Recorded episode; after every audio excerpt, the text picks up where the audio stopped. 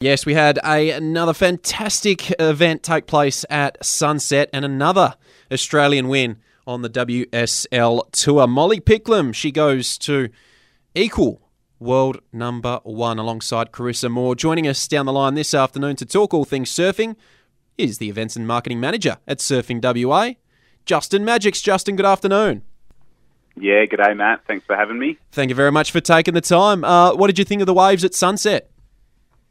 Yeah, pretty exciting uh, conclusion to the second event of the championship tour. A uh, couple of slow heats still, but there was definitely some cracking matchups and uh, a great result for young Molly Picklum, the uh, the New South Welsh woman, uh, taking her first ever championship tour win. Um, we're definitely rooting for our West Aussie boy Jack Robinson, mm. who made the semi-finals, but uh, came up a, against a really informed Griffin Colapinto, who uh, finished second overall, but yeah, um, not the classic big sunset beach uh, conditions that you know we saw a few days earlier in the waiting period, but still really nice, clean, rippable conditions and a uh, a good finish to event number two. It was uh, Molly Picklum, yeah, the Aussie. Now she beat Caroline Marks in the final of Sunset, and as mentioned, she now goes to equal first in the world.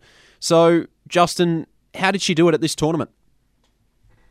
Yeah, Molly's just uh, she's a fiery young competitor. We were lucky enough to see her. I got to witness her surfing live, um, probably back in 2018 when she was still on the qualifying series, um, dabbling away in some events that we ran in WA. And you fast forward five years, and she's she's winning WCT events. So um, for me, Molly is like a, a perfect example of why the WSL has brought the mid-season cut in because last year after Margaret River she fell off to her and she's come back, you know, fitter, stronger, more determined, and now she's number one in the world, and she is a long, long way away from um, that cut position. So, yeah, I think it's you know some people criticise the cut and and what it does, but Molly has you know obviously spent the time from falling off tour in 2022, and you know it's a it's a bit of a gap, but she's had to work her way through the Challenger Series, and you know she's just refined her trade and um, become a a better, smarter, and um, more lively competitor. So I think I think the people that criticise the cut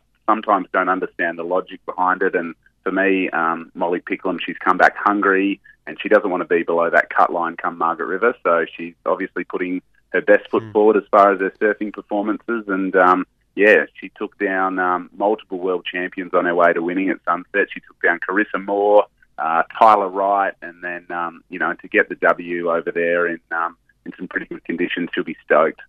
What has been the biggest difference in her surfing, do you feel, over these last few months? Because it's, it seems as though she's just been on a tear.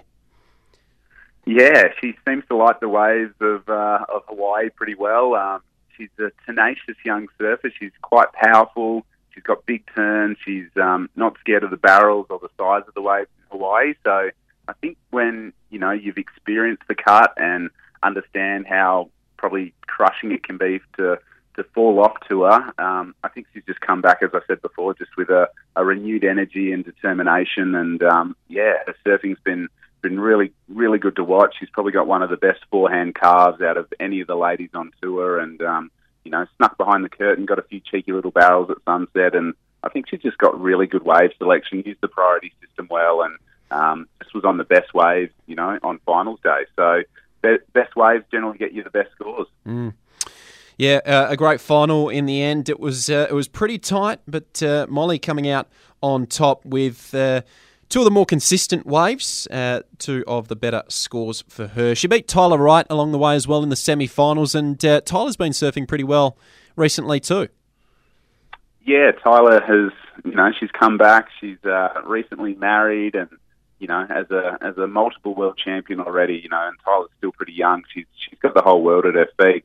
Had a bit of a shocking semi final against Molly. Um, I think a one point seven three yeah. combined heat total, but they suffered a bit of a lully heat, and Tyler really just didn't get her opportunities to uh, display her surfing. So, you know, still a, a third place finish for Tyler. Um, sort of, um, she'd be she'd be happy with that. Um, she wouldn't be fully stoked, and um, you know, that's multiple finals for Tyler right now, and um, you know, she's she's surfing well. Off to Portugal next, and um, yeah, I think she looks like another Aussie to um, keep your eye on in 2023.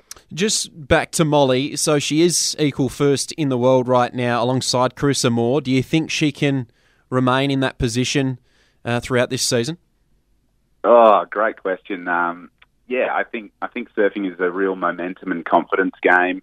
Um, you know, if you're you're feeling your equipment, you're in sync with the ocean, and um, you know, just going out there with confidence, um, it, it, certainly helps your performance. Um, she's got some very hungry ladies that don't want to experience what she did in 2022. So there'll be a lot of ladies clawing their way up above the cut line over the next few events. So they're off to Portugal, Bells Beach, and then um, we'll be having this chat in Margaret River in the not too distant future as well. So mm. three events for ladies to sort of um, you know turn the tides of, of how things have gone so far. But Molly's got to be pretty stoked after two events, and probably two of the more challenging events being on uh, Hawaii's North Shore to come out with the yellow leaders jersey on her back.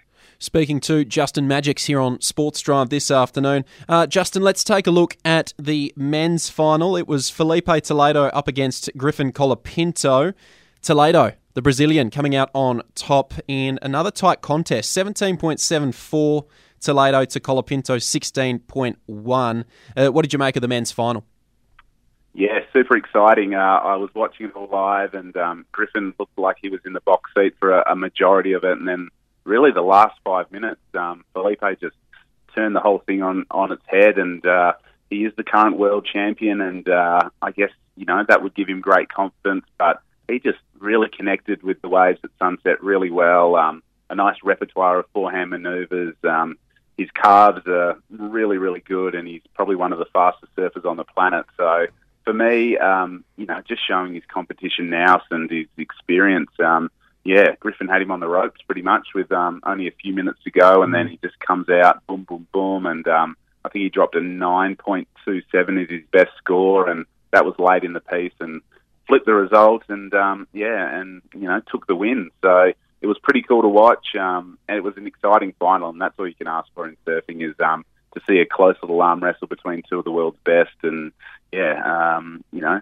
Toledo in the end coming out on top. But uh, a great performance from Griffin Colapinto. He's got a guy that's got uh, a really bright future touted around him. He's from California, and um, I'm sure that the Americans are really hoping that he's like the the next American to really challenge for a world championship to uh, title, and um, yeah, I think he did amazingly. He took down Jack Robinson in the semis that I wasn't too happy about, but um, yeah, Griffin's an amazing surfer, and it was a good matchup. So I think surfing was the uh, overall winner out of that one. I think so too. Uh, you mentioned Jack Robinson. What did you make of his tournament at Sunset, going down in that semi final to Griffin? Uh, yeah, Jack. Um, yeah, probably experienced the highs and lows of competitive surfing. So um, you know, didn't do very well in um, in round number one. Just snuck out of the elimination round, so probably not the greatest start to an event. But once the swell picked up, so did Jack's performances, and uh, yeah, once it was big and barreling, you always knew he was going to be a threat. So moved through the round of 32, the round of 16, and the quarterfinals in really devastating form, and um, met up with uh, Colapinto in in clean but slightly smaller conditions on finals day, and yeah, Jack still dropped two excellent scores, two eight point plus rides, but Griffin just was able to extract a, a little bit more juice out of the waves and, uh, yeah, took the win in the semi finals and booked himself a spot in the final. So, yeah, Jack, I don't know that he'd be disappointed. He, he leaves Hawaii with the yellow leader's jersey on his back and, you know, a, a lead of a few thousand points ahead of Filipe Toledo. So, you know, if, if someone told Jack, you know, four weeks ago that you'd be leaving Hawaii in, in the yellow jersey. I, I think he'd be pretty stoked, but at the same time, I think he was probably just a little bit disappointed not to go back to back as far as making two finals and potentially winning it. Okay, so Justin, uh, let's turn our attention to a more local perspective. What's going on and coming up at Surfing WA? Yeah, we're um, as I said, Margaret River Pro is fast approaching. So as the the events tick down, um, you know the time frames get closer and closer for us hosting the world's best. So we're we're very busy with that. But I'm down to Margaret River this weekend for our state bodyboard championships, and uh, we've got a really cool turnout of um, emerging young bodyboarders. Um, we've got a few national champions in the mix, and uh, some of the old school sort of um, innovators of the sport are coming back as well. Guys like Joe Jordanoff um, Chad Jackson. There's uh, some really iconic names of uh, the bodyboarding um, discipline coming to compete. And um, yeah, the forecast is looking pretty tasty for us. All right, uh, plenty to look forward to in the world of surfing, particularly right here in Western Australia. Justin, a pleasure as always. Thank you very much for taking the time and enjoy the rest of your day. All right, thanks, Matt. Good on you, mate. Thank you. And there he goes, Justin Magix from Surfing WA. I thank him for his time on the show this afternoon.